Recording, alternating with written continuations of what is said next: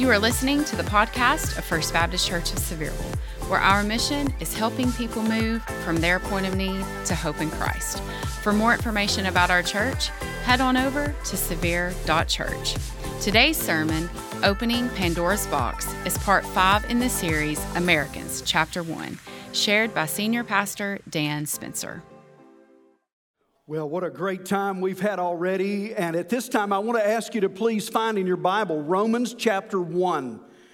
Romans chapter 1, uh, ask you to turn there for the fifth and final time uh, this month. Uh, today, we come to the end of this important chapter of the Bible. And uh, I realize this has not been a time where we have just uh, sort of skimmed the surface of, uh, of, of, biblical truth, but uh, I've asked you to put on your spiritual scuba gear, and we've gone deep here. This is not anything light or, uh, or simple. We've gone deep, and thank you for, uh, for going on this journey with me and hanging in there.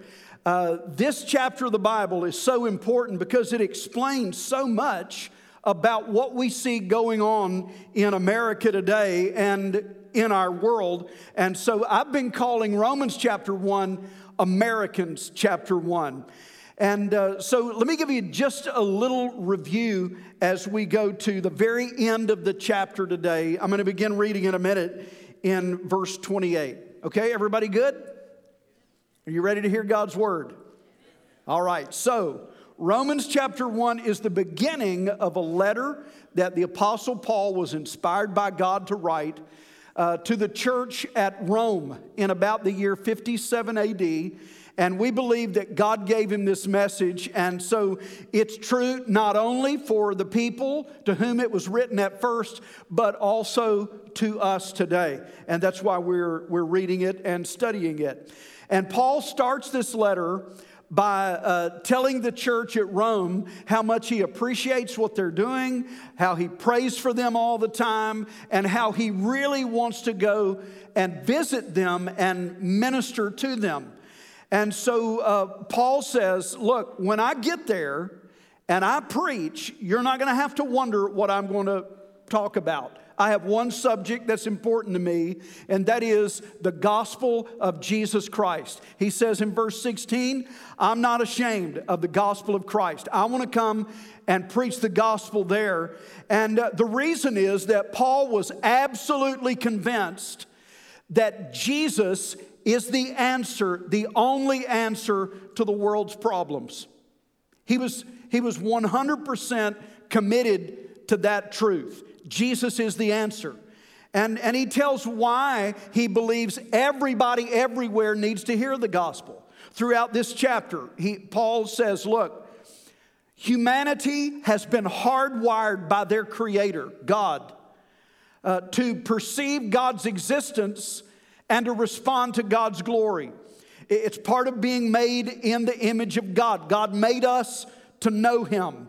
And God has revealed His truth of his existence and his glory to everyone everywhere through his creation. The, cre- the order of God's creation in the natural world, the, the majesty of it, the fact that it has the fingerprints of a creator. And uh, so God has revealed himself to everyone everywhere through creation, but also through what Paul called the conscience in chapter 2. And, and this is where God has written his law on our hearts. Uh, so that we can perceive him and we can know him. Here's the problem that Paul presents here in verse 18 is that people have suppressed that truth. We, we have rejected that truth and denied God's existence, and we've replaced him with idols, and, and instead we have uh, worshiped ourselves. And so the result is that leaves humanity in the dark spiritually and, and lost and condemned and without excuse before a holy God. And, and here's what he's getting at. The only answer to that situation that we find ourselves in as human beings is the gospel.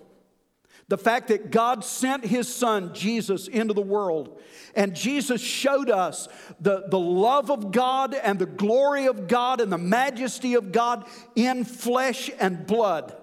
And, and Jesus showed us who God is. And then Jesus did the unthinkable. Although he was innocent and holy, he went to the cross and he took responsibility for all our sins. He took it all. And he, he took all of the punishment, all the judgment of his Father that you and I deserve, and he died for us. And then on the third day, he rose from the dead to offer salvation to everyone who believes. Paul said everybody needs to hear that message. That's why I'm committed to telling it. Now, last week, he took it a step further in verses 26 and 27 uh, when he showed just how badly we need Jesus. Here's what he said When people are determined that they're going to ignore God and cancel God out of their lives, God will allow them to do that. And God will allow them to go their own way. And what is going to happen when He allows that is they're going to sink deeper and deeper into sin. And that leads people to some dark and perverted places. Uh, in verse 21, Paul said, They're foolish hearts were darkened. Professing to be wise, they became fools. And so then uh, Paul uses the example in verse 26 and 27 of that, and he, and he uses the most obvious example, I think. And that is, he said, in that dark place, here's what people will begin to reason in their mind. And, and, it, and it becomes something that people reason as being good and that is to exchange the, the natural sexuality that God created, and that is an opposite sex attraction and sexual experience between a man and a woman who are married to each other. And, and, and they have exchanged what is natural for what is unnatural, that is, a, a same sex attraction and lifestyle. And then they will call that natural. That, that's where Paul went in verse 26 and 27. Uh, so now, this last section of chapter 1, we're going to begin reading in verse 28. It shows us the final outcome of any culture, any person, any nation that rejects the knowledge of God. What happens is, and we're going to read about it, is that they end up opening up a Pandora's box of evil in their own hearts. Uh, you know where that saying comes from, a Pandora's box? It's from, the, uh, from Greek mythology. The mythological first human woman was a woman named Pandora. And the story goes that uh, Zeus gives Pandora a box. And he said, The contents of this box cannot be seen by human eyes. And so, whatever you do, don't open it. Right. Uh, Pandora, of course, gave in to her curiosity. She opens the box, and out of it, before she can get it shut, out of that box come all kinds of evil that, that just take over the world, like uh, illness and disease and, and conflict and, and uh, pride. And so all of these things come out of that box when she opens it. Here, here's what happens when, when we're determined that we're going to live our lives apart from God, He will allow us to do that. And what ends up happening is out of our hearts, we end up opening a box that, that uh, contains all kinds of evil. And, and this really, for me, this explains where we are in America today. And it also, for me, highlights the power of the gospel to save us from the mess that we're in. And so uh, let's begin in verse 28, super important verse. Just want to camp out here in verse 28 for a minute. It says, And even as they did not like to retain God in their knowledge, and get, God gave them over to a debased mind to do those things which are not fitting. Now, let's break that down. He says, they and them. And what he's talking about is those who reject God, those who cancel God out of their lives. They refuse him the rightful place that he deserves in their lives as Lord. And so God abandons them to this moral tailspin. And so Paul says, they did not like to retain God in their knowledge. In other words, when the truth of God was made known to them, they chose not to receive it, but to, to suppress it, to reject it, so they didn't have to deal with God. And so here's what happened. Verse 28 it says, So God gave them over to a debased mind. That means a mind, and this is the effect of sin over time. It means a mind that cannot discern what is good and what is evil. In other words, a mind that spiritually can't reason anymore, spiritually illogical. The, the God given distinctions of, of right and wrong become confused and twisted and lost. And this is where sin leads to a, to a place where wrong seems right and right seems wrong. I remember reading a story a long time ago about a really strange robbery that took place at a jewelry store in New York City. It was strange because the, the, the thieves didn't take anything. Instead, they went in and they just switched all the price tags so that uh, they took the price tag of a, a cheap piece of costume jewelry and put that cheap price on a, an expensive diamond necklace. And their plan was we'll go in the next day and buy all this expensive stuff for a cheap price. They switched the price tags. When I, when I look around, and I know you've had the same experience, when I look around today, it's like somebody switched the price tags in our culture. What, what's supposed to be precious is now cheap, and what's cheap is now regarded as something that's valuable. Uh, so uh, the result is in verse 28, they end up doing with that kind of mindset. That's, that's what sin does to the human mind. They end up doing things which are not fitting. In other words, things which are obviously not right, things that are evil, things that are unnatural, things that are shameful, and, and then they don't even understand why anybody would have a problem with it. That's what verse 28 means, and it's a very serious thing. It's the, in fact, it's the tipping point for any nation like ours. This is the tipping point. I, I think, I think the moral decline that we are witnessing in America is the after effect of rejecting God's truth. Uh, you know it as well as I do. The dominant force in our nation has made it clear they don't want the truth of God to have any influence in our public life. They don't want the name of God to be mentioned in the public sphere. Most of our universities have made it clear that the God of the Bible is not welcome in the classroom.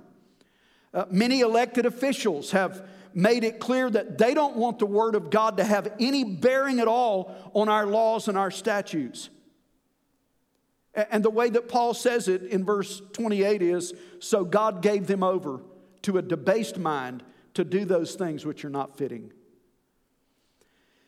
And then verse 29 says this being filled with all unrighteousness. So, this is the result that those who reject the knowledge of God become completely filled with uh, all the, the evil creativity that our hearts can come up with, all kinds of sins.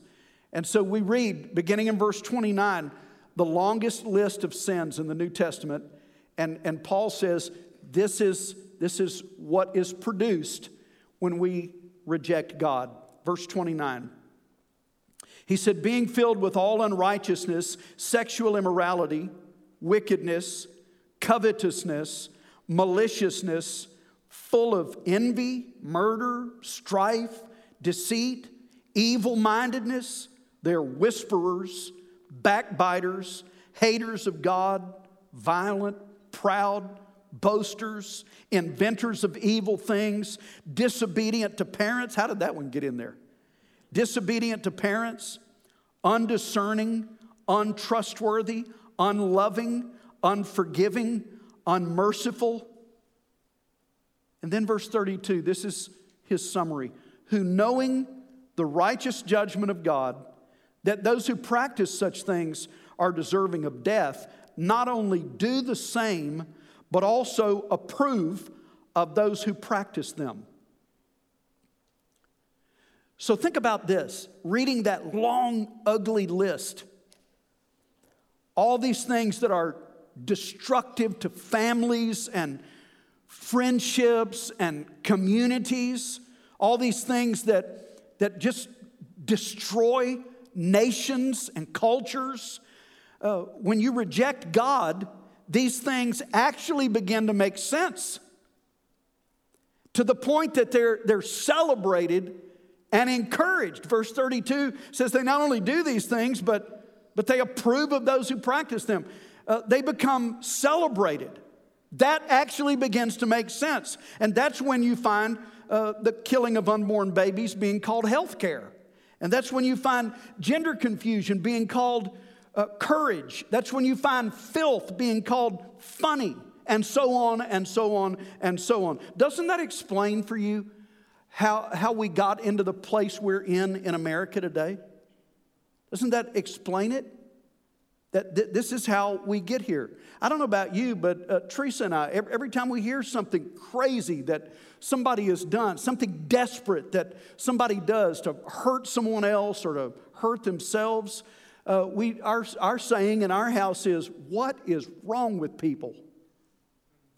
And this tells us this is what is wrong with people. And were it not for the grace of God, that's what would be wrong with me and with you. So uh, here's how I want to bring this whole thing all month long to a close, okay?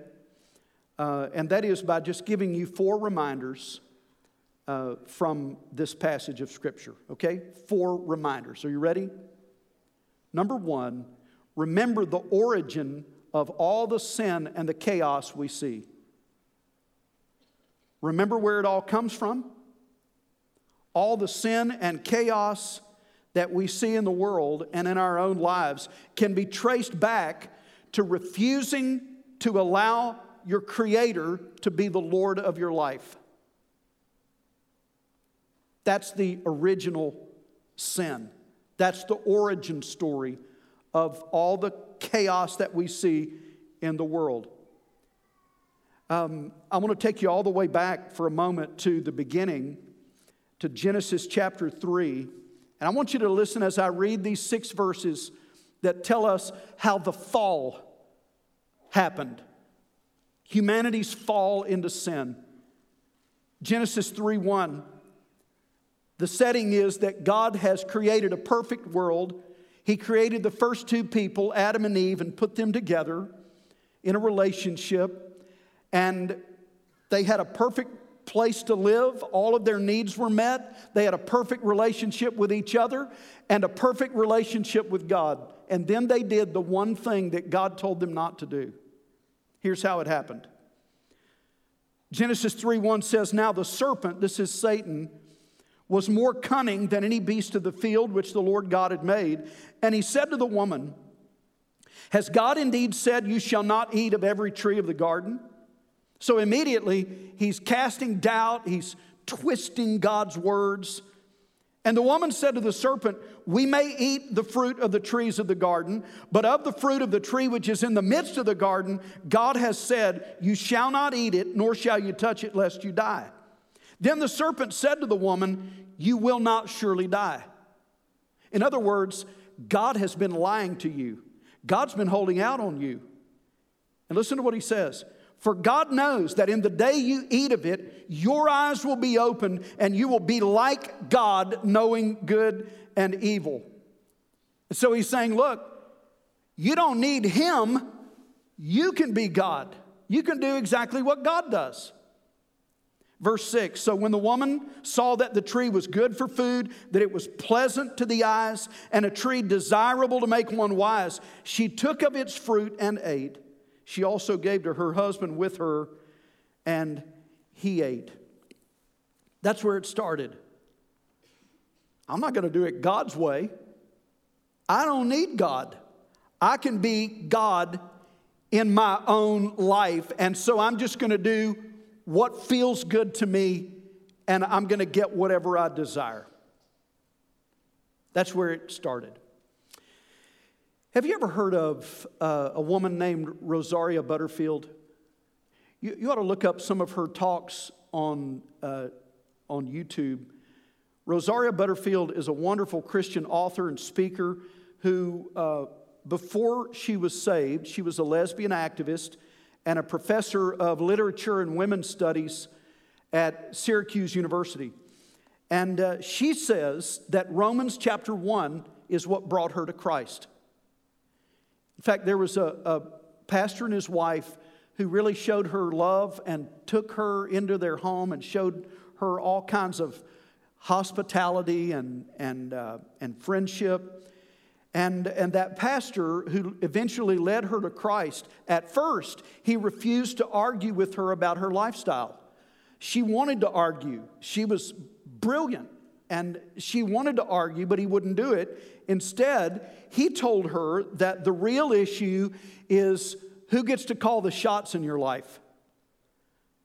How to, who gets to decide how you define yourself? Who gets to decide how you seek fulfillment in your life? And Rosaria said this, and I quote She said, Romans 1 revealed my heart to me because in it, Paul shows us that we all go through what Eve went through in the Garden of Eden. We have to ask who gets to decide what is good and what is not? What is the Lord of my life? Is it my desires or is it God's glory? And she says, Our core sin is a desire to be our own God, to declare for ourselves what is good and evil, to live for our own gratification instead of for God's glory. And, and I love what she said because that is the origin of all the sin and the chaos we see. And, and it might be manifested in you refusing to let God uh, be the Lord of your sexual life. It could be manifested in, in your refusal to obey God when it comes to your uh, relationships or to your finances. It could be your refusal to allow God uh, to lead you in, in, in uh, what you seek for uh, entertainment and for pleasure. It all comes from the same place. It all comes from that desire to reject what God says and to try to do it on my own. And so, what that means is that we're all really on level ground here, y'all. And it means that repentance looks the same no matter what your sin is. Repentance ends up being the same for everybody, where we have to come to God and say, God, I'm sorry for elevating my desires over your will. And I'm sorry for attempting to define my identity apart from your design for me. And I'm sorry for taking on myself the authority to declare what is good and what is not. And I'm sorry for seeking my desires instead of your glory. I recognize you are the Lord and I turn over control of my life to you. It looks the same for everybody, doesn't it? So remember the origin of all the sin and chaos that we see. Number two, remember the answer to all these problems it's the gospel of Christ. There's only one hope to pull us out of the mess that we're in. And it's what Paul declared in Romans 1:16 when he said, "For I am not ashamed of the gospel of Christ, for it is the power of God to salvation for everyone who believes." So here's the deal. This is going to help you as you try to look around and make sense of what's going on in our world. Our problem as human beings is a sin problem. It's a sin problem. And so we that, that can't be fixed by an election or new legislation or more education. Our only hope for a fix is to turn to the Lord Jesus Christ. And uh, don't get me wrong, I mean, as Americans, we ought to do all we can to influence our nation and our community and our family toward godliness. But the truth is, better laws and better leaders can't change the rebellious hearts of sinners. Only the power of God that's unleashed when we share the gospel of Christ can break the chains of sin and change somebody's life. And so we have to do all we can to share that. So glad somebody shared that with me and made it clear to me. No telling where I would be or if I would even be alive right now if I'd not heard the gospel and God had not turned my life around. The third reminder is this remember the possibilities when we share the gospel. The possibilities. Think about this. We need to think about this all the time. The possibilities when you share the gospel, the darkest sins can be forgiven when you share that message. The worst sinners can be saved. The most desperate lives can be changed. The, the most disturbing evil can be overpowered. The strongest addictions can be overcome in Jesus. Jesus, remember the possibilities of sharing the gospel. Jesus can save your friend who's ruining her life. Jesus can bring your child home. Jesus can save your husband. Think about the possibilities of what Jesus can do. And number four, and I need to end with this remember to check your own heart. You know, something really interesting and unexpected happened to me this month as I was, as I've been studying uh, so I could share with you. Um, I expected that this was going to really clear up a lot in the way that we view the world and all of the evil, all the crazy things that we see going on. But here's what happened. At some point, God began to flip the camera around so that the scripture ended up like taking a selfie of me. It, it became more like a mirror to make me stop and check my own heart. And that really needs to be where we end this. We need to flip the camera around. And we need to ask ourselves Am I rejecting God's wisdom? Have I been sort of low key rebellious against God's will for my life? Have I been trading what's God's best for me for something that I really want to do? Have I been forgetting about the people around me who need my compassion and need the love of Jesus? We need to flip the camera and, and ask ourselves am I, Have I been excusing my own sin? And am I living for myself instead of living for Him? And, and what I'm left with is uh, I've been humbled. I've had to check my own heart. And I've, I've felt God doing that work in me of stirring me up in a new way to share the gospel with people and to do it with loads and loads of compassion because Jesus really is our only hope to pull out of this mess that we're in as human beings. Right? All right. Let's stand together and uh, let's pray this morning. Our, our pastors are going to come and be standing here and ready to help you with whatever may be going on in your life. If you need prayer, if you need some guidance, we would love to help you. And so uh, let's, let's bow and pray together. Heavenly Father, I, I want to thank you for your word. Lord, it's, um, this is not easy, it's, it's tough, but we need to hear it. And thank you for giving it to us, for helping us to make sense of our world. And Lord, we pray that uh, right now, if there's someone who's hurting, someone who finds themselves in just deep darkness, and yet they, they've seen a little light today.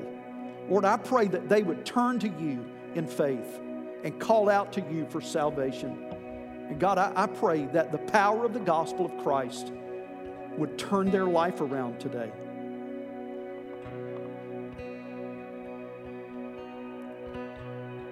Lord, let us hear the truth cutting through all the lies. And Lord, I, I, may not have said everything right this month, but I know this to be true that Jesus is the answer for our world. And we hold within our hearts this great power, this good news that can pierce the darkness and turn lives around and make forever changes. We pray that you would, Lord, light a fire in our hearts to share it with others. And Lord, help us to live what we say we believe. Oh God, may nobody look at us and see hypocrisy or anything that's fake. God, I pray it would be real for every one of us. And uh, so, Lord, we need your help to do that. You know our hearts, you know us, you know how weak we are. Will you please strengthen us? By your grace, Lord, will you just help us to live it and to share it. In Jesus' name, amen. Hey, if you enjoyed today's podcast, be sure to subscribe and share. And if you want a pastor to follow up with you regarding today's message, reach out to us at severe.church slash follow up.